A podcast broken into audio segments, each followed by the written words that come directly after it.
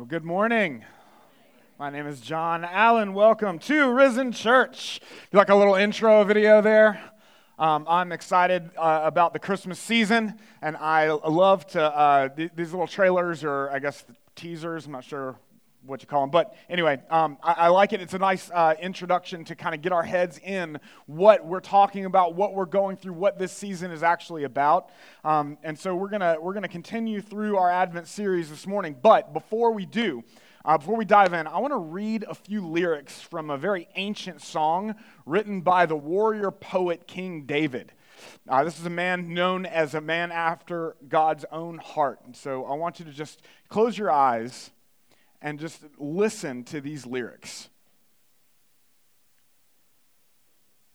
The Lord is my shepherd. I shall not want. He makes me lie down in green pastures. He leads me beside still waters. And he restores my soul. He leads me in paths of righteousness for his name's sake.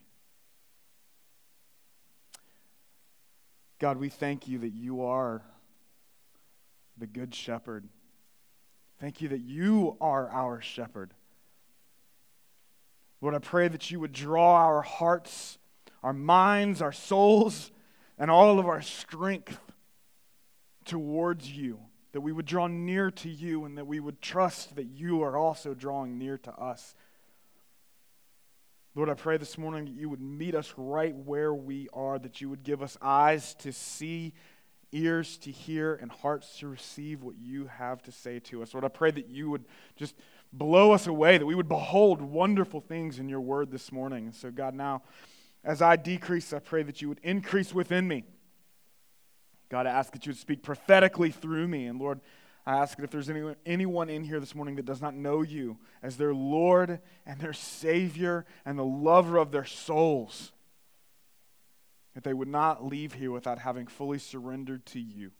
God, bring us restoration, holistic, every area of our life mind, heart, soul, strength.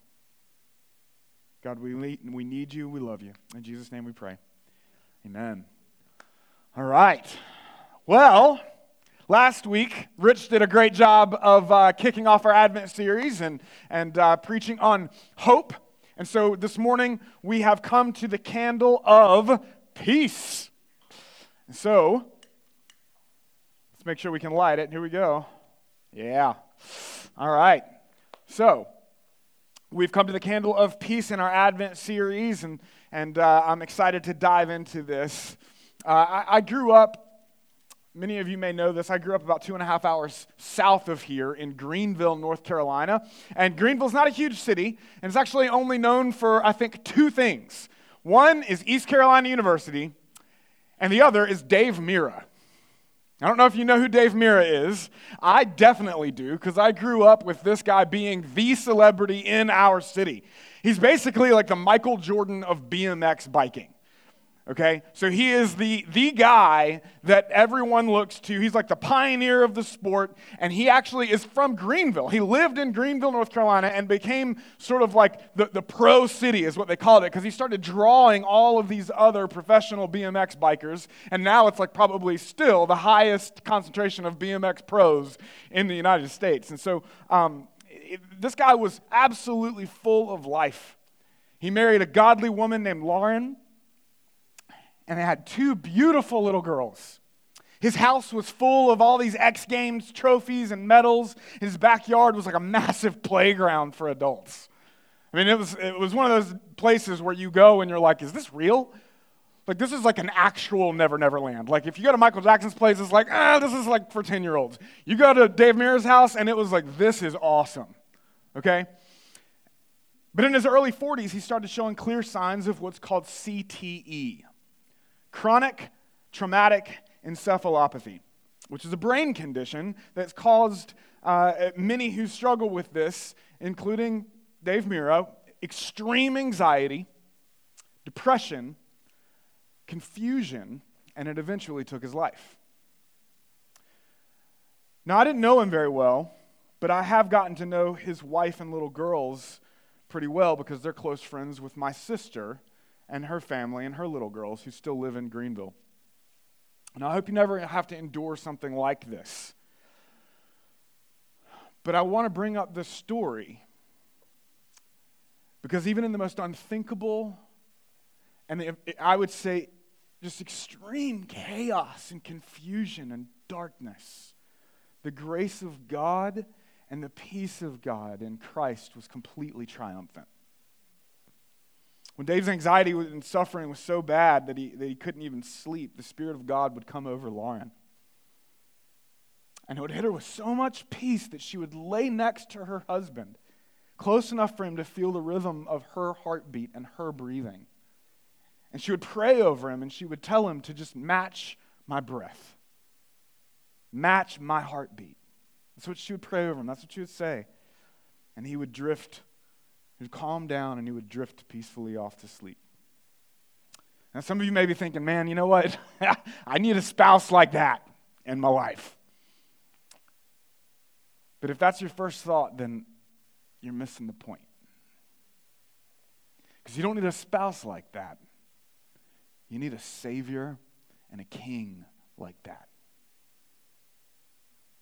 You see, the only way that Lauren was able to be of any help or of any comfort was because she had tapped into the rhythm of God's heart for her. Even in like the midst of, of, all this unthinkable chaos and confusion, in a, in a place of darkness that you would think, man, if you think if that ever happened to me, I'd be completely out of my depth. I would be completely overwhelmed, anxious, confused. There's no way. But that's because you're thinking of that future without a God in it. You see, Lauren had aligned her breath with God's breath. She'd aligned her heartbeat with the heartbeat of her Savior. And that's how we are all called to live in this very dark and very chaotic world. Because this is what Christianity is about. It's about tapping into the rhythm of God's heartbeat for us in Christ.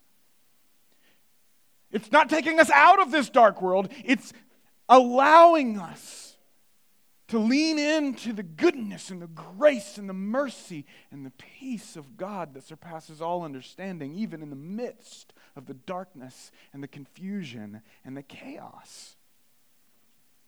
Now, of course, there's deep moments of sadness. But even Lauren, to this day, she'll tell you that the Prince of Peace reigns and reigned over all of it. The funeral for Dave Mirra was massive.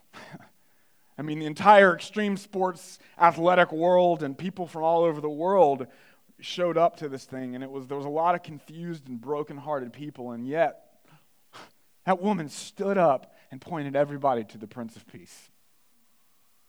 Actually, over 300 people surrendered their lives to Jesus that day. Bunch of crazy X Games guys. Not because of one moving speech, but because they were introduced to the King of light and life in the midst of all that darkness and confusion. They saw it on display. See, this is what Christmas is all about. It's a celebration that light has come to us even in the darkest of nights, even in the midst of the chaos and the confusion. We have a wonderful counselor. We have the mighty God, that everlasting Father, and the Prince of Peace. He's not far off at a distance, He's not like waiting for you to figure it out. He's there, He's here, and He's near. He is Emmanuel, which means God with us. And he's closer to us than our own breath, and he's near enough to tap into the rhythm of his breath and his heartbeat. This is Christianity. This is what Christmas is actually all about. Christmas is about the advent, the appearing, the coming of the Prince of Peace. He has come. And so remember the word Advent, it means appearing or coming. And so the season of Advent is designed to prepare us, heart, mind, soul, and strength, to take in the significance of what Christ's first coming actually means for us now. Because we live in the overlap. He has come and he is coming. He has come in a significant, dynamic way, but not even yet fully and totally, physically, at his second coming. It's like the difference between Christmas Eve and Christmas morning. This is the beauty of Christmas.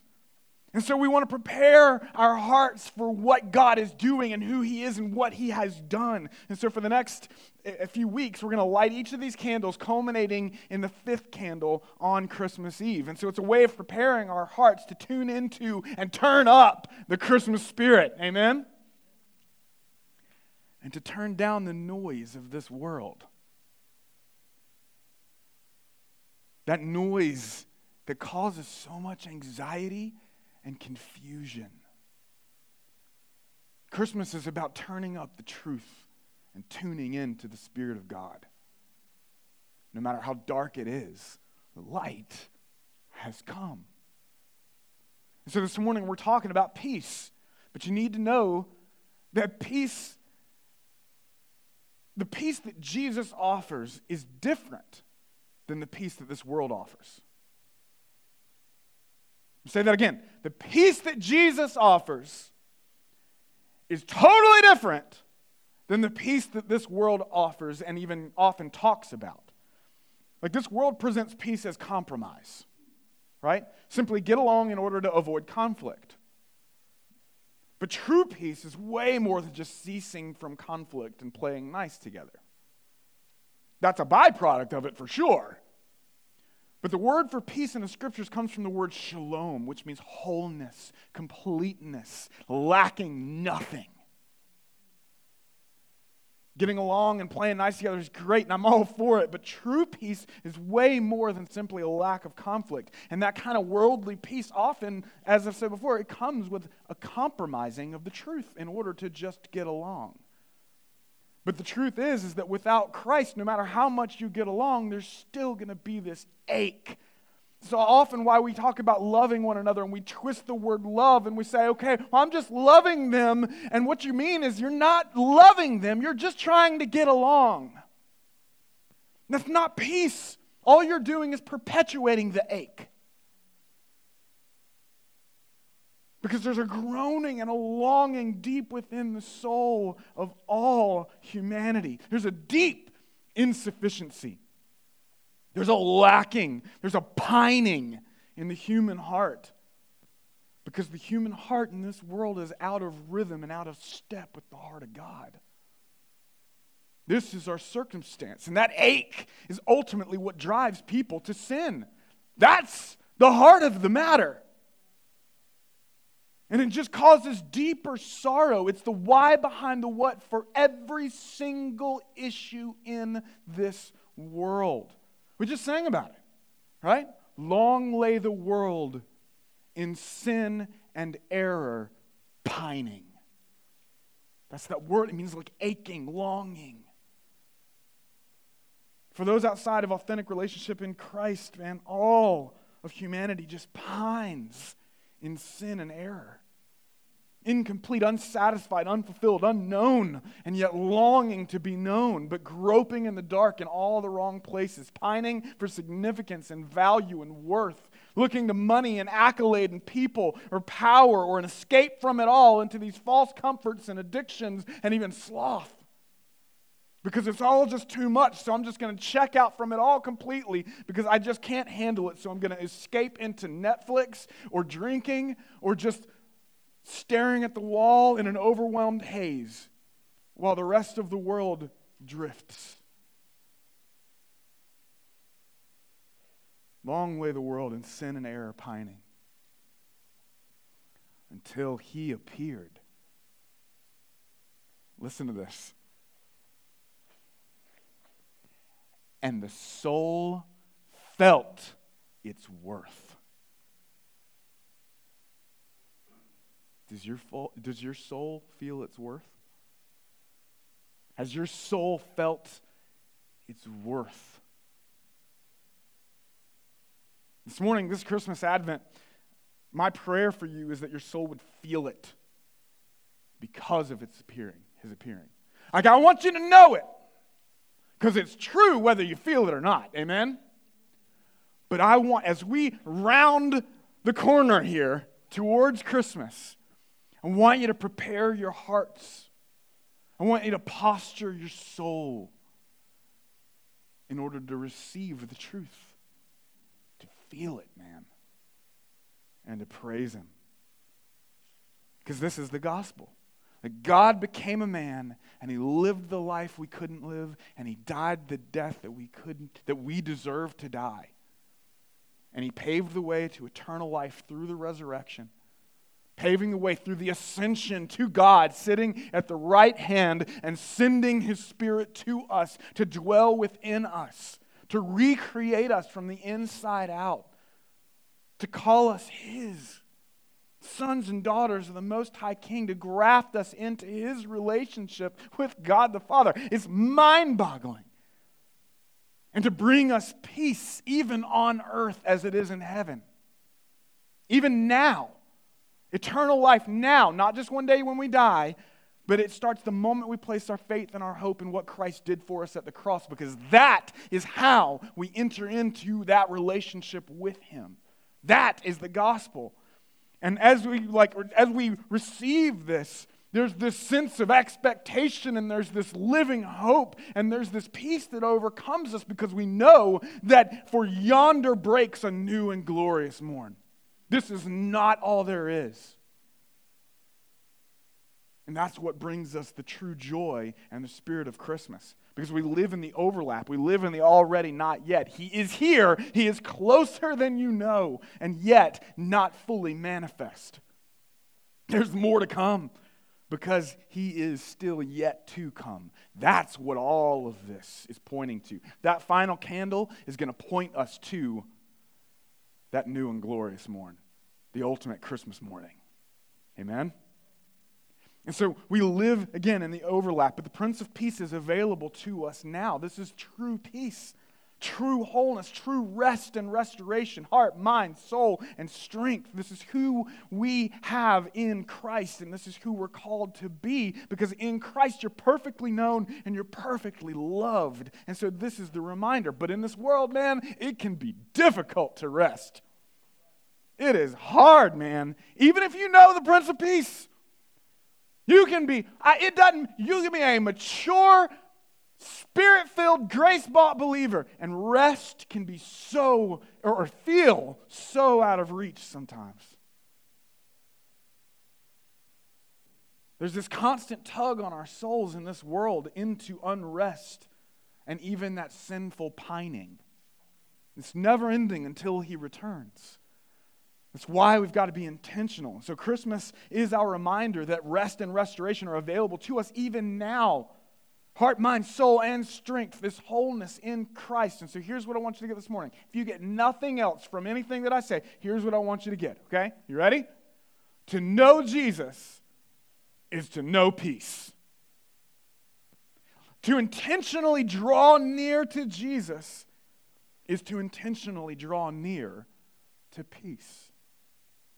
Anybody need some peace? Anybody need some peace? You guys got to figure it out. This is something we've got to be intentional in because Christmas is the call to realign with the rhythms of God's heartbeat in Christ. To, to curl up, to snuggle up to the King. That's what it is because this, this is what brings true peace on earth. But the way that we tend to celebrate Christmas, though, is to just turn the noise up louder. Right? Like, I want you to see the tactics here to turn up the hurry, which often just leads to further and further distance. Like, it leads us out of step with God's unhurried rhythms of grace and peace. Our society tends to place a whole lot of value on being hurried and rushed. Like, if you ever ask somebody how they're doing and they respond with, you know, staying busy. What? staying busy, as, in, as if that's their way of saying, I'm good to go.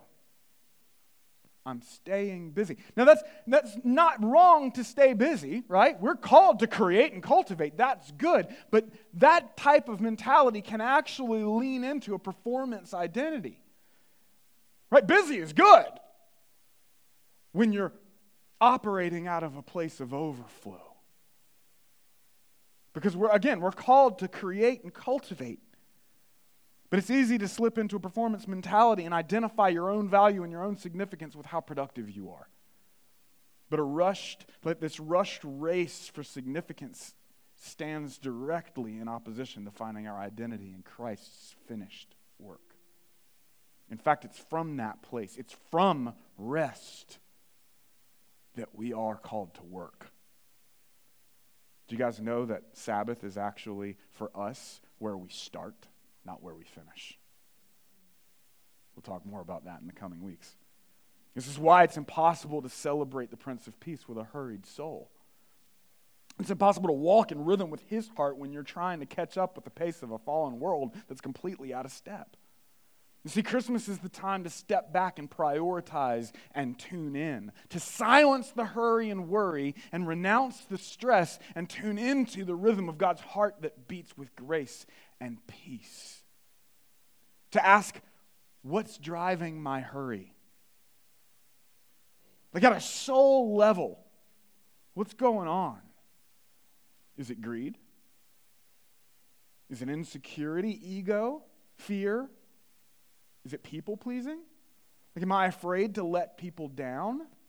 Am I afraid to let God down? As if you're holding him up? This is the season to ask what's the rhythm of God's heart? What are His priorities? Because there and only there will you find true grace and true peace. Now, hear me. Once you find that, once you identify His rhythms and His purpose and His calling, run. Amen? Go get it. But in the midst of it, don't lose sight of it. Like run towards it. I don't mean run away from it, run with Him.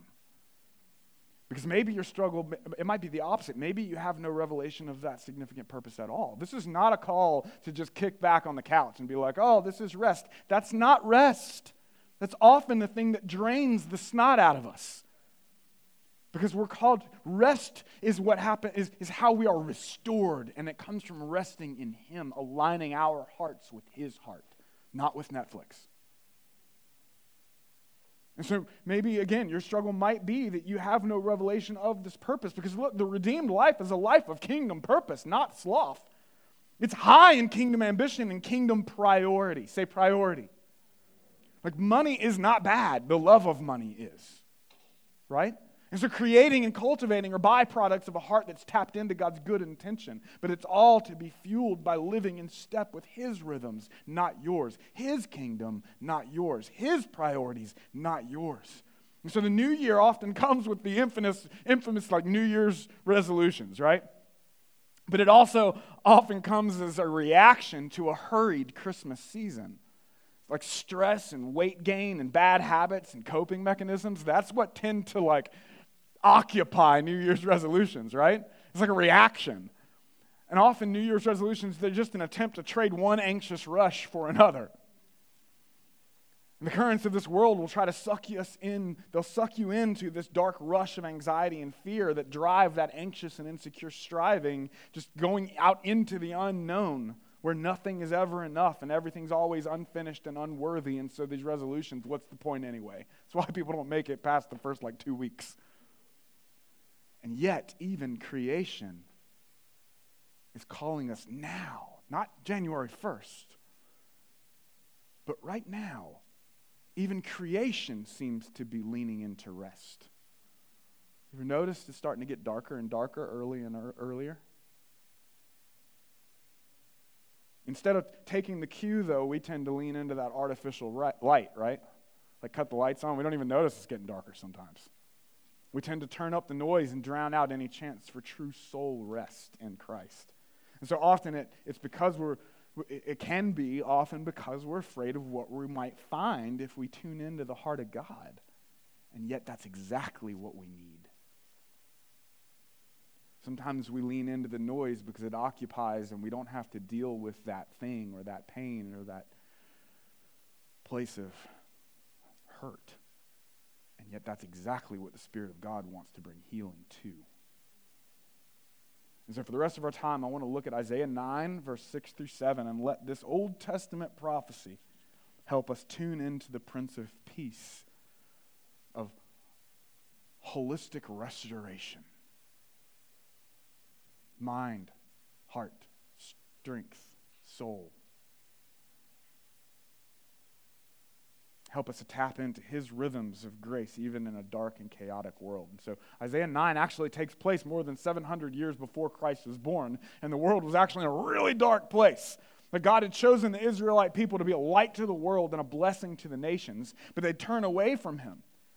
And they were looking to the culture around them for guidance and comfort rather than to the Lord.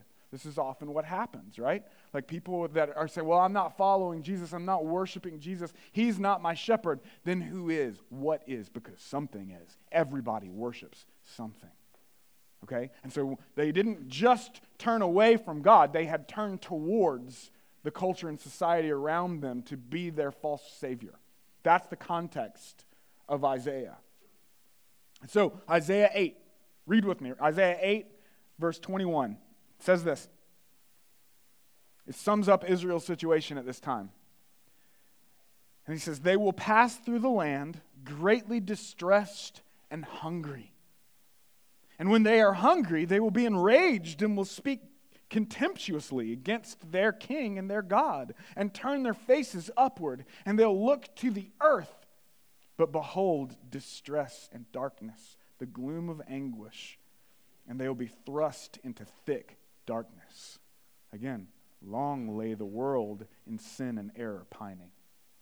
So the people were looking to everything and everyone but the Lord. Their eyes were upon the earth and the kings and kingdoms of the earth. But when they found those things to be hollow, they then raised their fists and blamed the Lord whom they had forsaken, as if it was his fault that they had turned away from him. That sound familiar? And that happens all the time. There's nothing new under the sun. This has been happening for a long time. Rebel against God, run to false saviors, and then blame God when those false saviors aren't working out for you. But there's this small remnant in Israel who remained and didn't forsake the Lord, and they were looking to Him, but the dark situation they were in was ruthless. And God speaks to those people here in Isaiah 9. That's the context of this. Look with me at Isaiah 9, verse 1 he says, But there will be no gloom for her, her who was in anguish. In the former time, he brought into contempt the land of Zebulun and the land of Naphtali. Now, these were the northernmost regions of Israel, or the promised land at that time. And these were the areas that were attacked first by the other nations that had invaded them. They were the ones that were taken off into slavery. They were the ones that were oppressed by the north. Every time people would attack Israel, they'd come from the north. And so that region was what got slammed first. Now, listen to this. But in the latter time, he has made glorious the way of the sea, the land beyond the Jordan, Galilee of the nations. So now remember, this was written more than 700 years before Christ's ministry. And so, where did Christ's worldwide ministry begin? Galilee. In the northernmost region of the promised land. That's what it's talking about here. Jesus was baptized in the Jordan River, and he then returns from the desert beyond the Jordan after the temptation that he experienced. We talked about this a few weeks ago. And then he comes back full of the Spirit of God, and it's game on. The light of the world had come, and it came and it flipped the whole world upside down with the kingdom of heaven. He kicked it off there. Where did it start? In the land beyond the Jordan, in Galilee of the nations. This was written 700 years before any of that happened. The region that had experienced so much despair and war and enslavement is the place God came to first. God came to his people first where they had suffered the most. And that's where he brings them true peace. Look at verse 2. The people who walked in darkness have seen a great light. Those who dwelt in a land of deep darkness, on them has light shone. Remember, Isaiah is writing to a people that have been distraught and they've been conquered by the nations. He's writing to a remnant in anguish and in deep darkness, but he speaks prophetically out of their tragic present as if it were already past. As if the victory were already won through the triumph of the Messiah, who is Jesus Christ of Nazareth, the Galilean. Now, I, maybe it's just because I'm a Bible geek, but I think this is amazing. Okay? Look at verse 3. You have multiplied the nation, which we know Jesus did since salvation in Christ is now available to all nations, adopted into the family of God. We are all Israel, true Israel. You have increased its joy. They rejoice before you as with joy at the harvest, as they are glad when they divide the spoil. Now, what spoil is he talking about? Who's talking about? What's our battle? It's not with flesh and blood, it's with powers, principalities, and rulers of this dark age. How happy are you when someone comes to Christ? Nobody? yeah, that's Dylan. Dylan loves it. Like seriously though, I mean really. Like when you hear that someone has come to Christ, many of you have come to Christ in this church. And people, you were probably shocked at how thrilled people were that you had come and you'd surrendered your life. You're probably like, wait a minute, why are these people like, this is, you guys are like elated. And now you realize you've been plundered from hell. You see it? This is what we do, guys. He's dividing, it's dividing the spoil of the enemy and bringing in the harvest. And the harvest is plentiful. Workers are few. So we pray for the Lord of the harvest to raise up laborers and workers to go out into the field. And we catch his heart for the harvest and we go. This is what it's, it's prophesying this. 700 years before Jesus. This is what we do. This is who we are. And man, I pray that this Christmas season, this will be at the forefront of our hearts and our minds. Not hurried and worried, but seeing the harvest and how plentiful it is. Verse 4 For the yoke of his burden and the staff for his shoulder, the rod of his oppressor, you have broken as on the day of Midian. Now, Midian, this is a reference to what happened when Gideon, uh, the, the, the, God raised up a judge named Gideon, and he had this miraculous victory that he had no business winning. And God gave it to him. In other words, the Lord of hosts will do it. It's a miraculous thing, as in a day of Midian. He's going to do it. Not you, not your capacity to convince, not your capacity to be smart enough, good enough, intelligent enough, witty enough, none of that stuff. God will do it. He's just asking us to enter in. This is the beauty of it, to step out in faith. That's it. Verse 5 For every boot of the tramping warrior in battle, tum, tumult, tumult, what? Tumult. What, what is happening to me? Tumult, and every garment rolled in blood will be burned as fuel for the fire. Now, this echoes Psalm 46, verse 9 through 11. I'm going to read it real quick. Remember, Psalm 46 was written before this. Okay, so it's echoing this passage. Verse 9 it says, He makes wars cease to the end of the earth. He breaks the bow and shatters the spear. He burns the chariots with fire. Be still. Say, be still. And know that I am God. I will be exalted among the nations, I will be exalted in the earth. The Lord of hosts is with us. The God of Jacob is our fortress. Selah, which means pause and pray. Rest in Him. He will do and yet he's invited us in to participate. So, how will any of this be possible? Glad you asked. Look at verse 6 of Isaiah 9. For to us a child is born, to us a son is given. I hope this brings up a thought of John 3:16.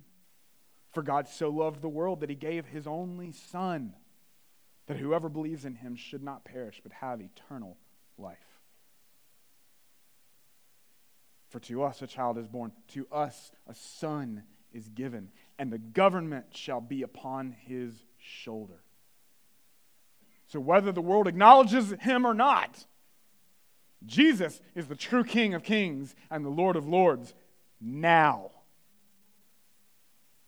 And of his kingdom there is no end. See, his kingdom, though, this is really important, okay? His kingdom is full of worshipers. He's not concerned with the people that don't care. He's not concerned with people who are begrudging rule followers. They're not in his kingdom. They might have the appearance of godliness, but they've denied its power, which is, which is relational intimacy with the King of Kings, the Lord of Lords, and the lover of your soul. That's why we don't enforce rules on people that don't know Him. That's why Christendom did not work out. That's why the churches are full of people that did not know Jesus but thought that they were saved because they were following a bunch of rules. That's not Christianity. That's not what it's about. If that's how you perceive the kingdom of God, you've missed the point because He's come for our hearts. Because Jesus rules and reigns in spirit and in truth. And his name shall be called Wonderful Counselor, Mighty God, Everlasting Father. Say, Father. Prince of Peace. Not a tyrant. King Ahaz was a tyrant. That's what they were experiencing during this time. Verse 7 Of the increase of his government and of peace, there will be no end on the throne of David, the man after God's own heart, and over his kingdom to establish it and to uphold it with justice and with righteousness from this time forth and forevermore. The zeal of the Lord of hosts will do this. Now remember in the Christmas story when the shepherds are tending the flock by night and the sky just unfolds in Luke 2? Remember this story? And suddenly the heavenly hosts are praising God. Look at, look at Luke 2, verse 10 through 14. It says this And the angel said to them, Fear not, for behold, I bring you good news of great joy that will be for all the people. For unto you is born this day in the city of David a Savior who is Christ the Lord. And this will be a sign for you you will find a baby wrapped in swaddling clothes and lying in a manger. And suddenly there was with the angel a multitude of the heavenly host praising God and saying, Glory to God in the highest, and on earth peace among those with whom he is pleased. Guys, this is a callback to that prophetic promise made 700 years before this through Isaiah because the zeal of the Lord of hosts will do this. And there in the darkest of nights, and the shepherds are there with tending the flock, which incidentally were the flock of sheep that would be crucified or sacrificed, not crucified, but sacrificed in the temple. There in that moment, in the darkest of nights, the light just bursts forth, and the shepherds are beholding the very zeal of the Lord of hosts himself, who was bringing that promise to bear upon the earth through a baby, a son. Long lay the world in sin and error pining till he appeared and the soul felt its worth. Peace on earth among those with whom he is pleased.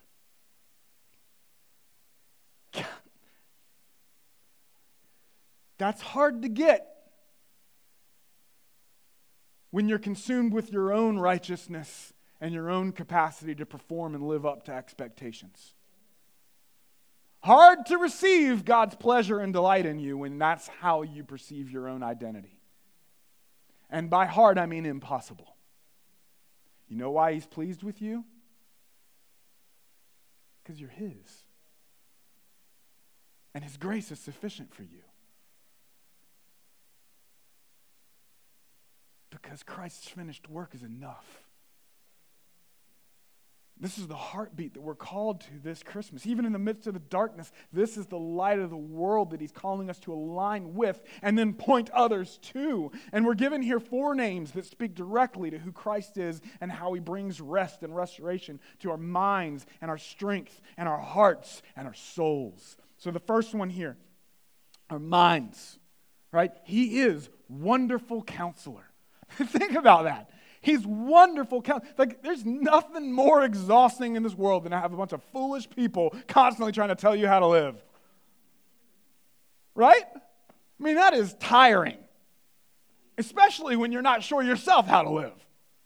Right? And it gets even more difficult when you've got someone who is intelligent and yet foolish. But if you've ever had that trusted friend or mentor who you know and you know that they're wise and they have your best interests at heart, it's like a deep rest for your mind. You know, like you don't, you don't have to figure it all out. You, you can just take it to them and they're going to help you. you know, this world is filled with contradicting opinions about how we should live and, and what matters most. It's full of intelligent fools who are very persuasive and can be very convincing. But without God, it's just foolishness. And like dumb fools, like they're easy to deal with. Right? Like when someone's dumb and foolish, they're not intelligent, they're clear. Like they've exposed themselves. You don't listen to dumb fools, right? If you do, this is a whole other sermon. but it's the intelligent fools who sound wise because they are smart, but they're blind to true wisdom.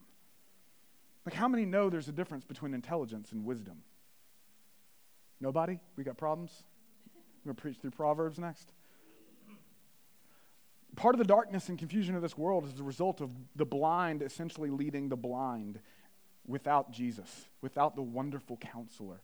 And that's exactly what we get. We just get deep darkness, confusion, anxiety, and worldly wisdom that may sound good at first, but ultimately, outside of the Word of God and, and, the, and the presence of His Spirit and wisdom, ultimately, it's always going to lead to destruction.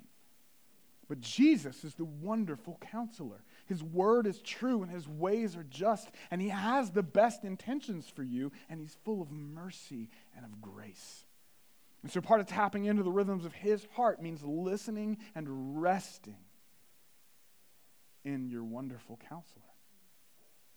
So, even when you don't have it all figured out, your mind can rest from the race in prayerful surrender to him when you listen to him. Say, listen to him. Isaiah 26, 3. You keep him in perfect peace, whose mind is stayed on you because he trusts in you. Next name we've got is Mighty God. Mighty God. When I find myself overly stressed or anxious about something important to me, one of the most helpful questions that I ask is God, is this important to you? It's really important. God, is this important? It's important to me. But God, is it important to you? Because if it's important to Him and He's calling me to it, then He cares more about whatever it is than I do. And if it's not important to Him, it shouldn't be important to me. And I can let it go. But if it is important to Him, then I can trust that He cares more about it than I do. And He's mighty God, He's the creator of the universe. He's the Alpha and the Omega, He's the beginning and the end. Like He loves my children and my wife more than I do. Like, he cares about the people of Risen Church even more than I do.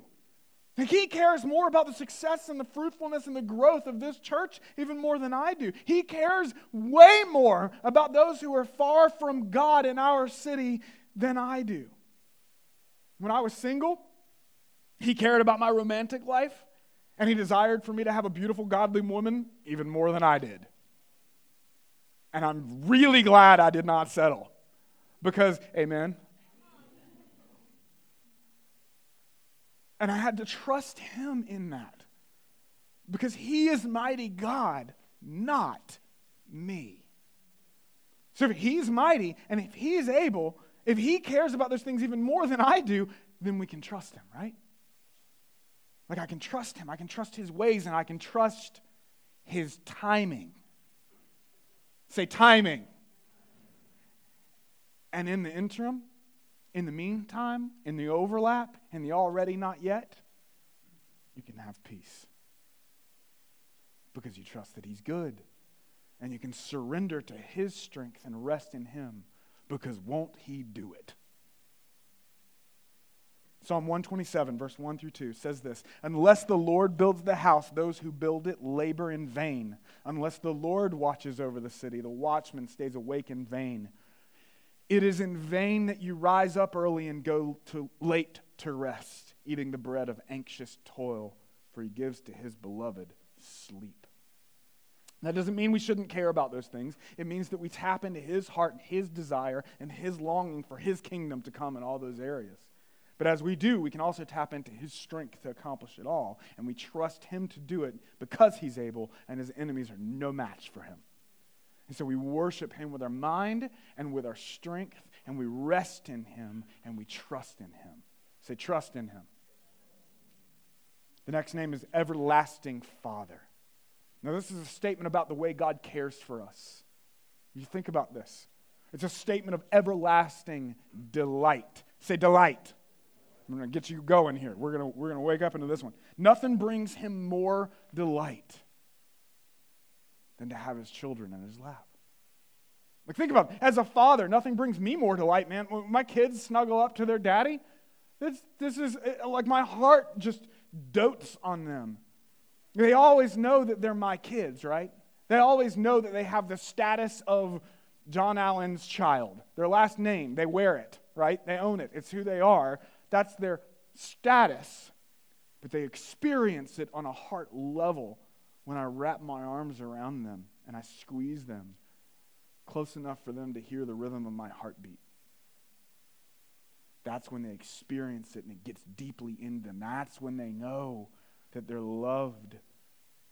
There's rest and restoration for their souls there. They're reminded that I'll never leave them and I'll never forsake them, and that they're protected and they're provided for and they're unconditionally loved. That's the heart.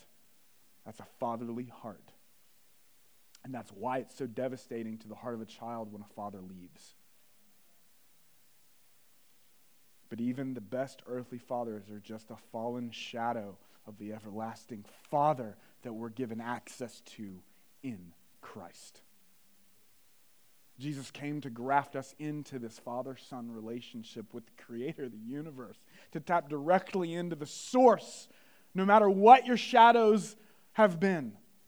He's given us access to the source of everlasting Abba Father delight. Will you snuggle in? He will. But, guys, if you don't delight in His delight over you, then you're confused about what Christianity even is. Like, this is where rest and restoration happen. This is where we dump anxiety out and leave it. Like, to love and be loved by God and enjoy Him forever. Say, enjoy Him and be enjoyed by Him. This is actually, a, a, a, when we talk about the next one, the Prince of Peace. It's not last, but Eh, I'm sorry, it is last, but it's not least. And, and, so the Prince of Peace is the next title here, the next name that he's given. And it's a title for ancient government officials. Their rule was to bring about shalom. That was the goal. That's the goal of a ruler, a true ruler, and one who ru- truly rules and reigns, is to bring about shalom, wholeness, and restoration to society. But they're a fallen shadow, especially the current king during Isaiah's time, Ahaz, who ruled over Israel in Isaiah's day. He was a tyrant. He didn't bring about shalom, he was an intelligent fool. He was corrupt, and he'd forsaken God and his people, even to align with false saviors. He brought about economic prosperity to Israel, but he chose that over the kingdom of God, which ultimately led to destruction, not shalom. It was worldly wisdom, not true wisdom. Don't make that mistake. But the rule and reign of Christ is the true way of peace and shalom, wholeness, rest, and restoration on a deep soul level, transcending heart, mind, and strength deep down into the very reaches of who we are. And only Christ can provide rest for us in our souls. Like, without rest in your soul, you can't have true peace. Like, you can find brief sort of reprieve for your heart, your mind, and your strength, right? We live, like, just self help books are eaten up with this stuff. Just how do you rest in your heart? How do you rest your mind? How do you rest your strength? Just constant. There's all these self help and all these things that help. And you can get brief reprieve from those things, but it's only temporary because if your soul isn't at rest, you will live in unrest. It'll pull all those other things out and down. Because only surrender to Christ as your true King and Savior can bring rest and restoration and redemption at a soul level. And that happens through surrender and priority. Intentionally, say intentionally, intentionally drawing near to Jesus. Leveraging. This is, this is why we leverage our time and our talent and our treasure for His kingdom and His righteousness for His glory. That doesn't happen naturally, guys. Like, naturally, our souls are pulled out of alignment into unrest. And there, there's a, even a lot of good causes in this world that we can align with. We can align our time, treasure, and talent with a lot of good things, and yet there's only one great commission to make disciples who make disciples. And if you're not in alignment with that, if your soul is not in alignment and at rest and in that restoration process with Him, in that, you're going to have an issue. There's going to be some stuff going on because God's plan for accomplishing all of that is through the local church. There's a sense in which we'll feel disconnected. So, giving my first and my best and trusting Him with the rest in every area of my life is one of the greatest catalysts of true peace in my life.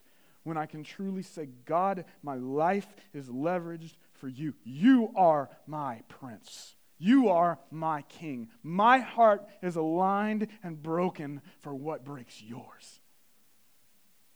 I'm seeking first your kingdom and your righteousness and trusting Him with all the rest because only there is true rest actually found.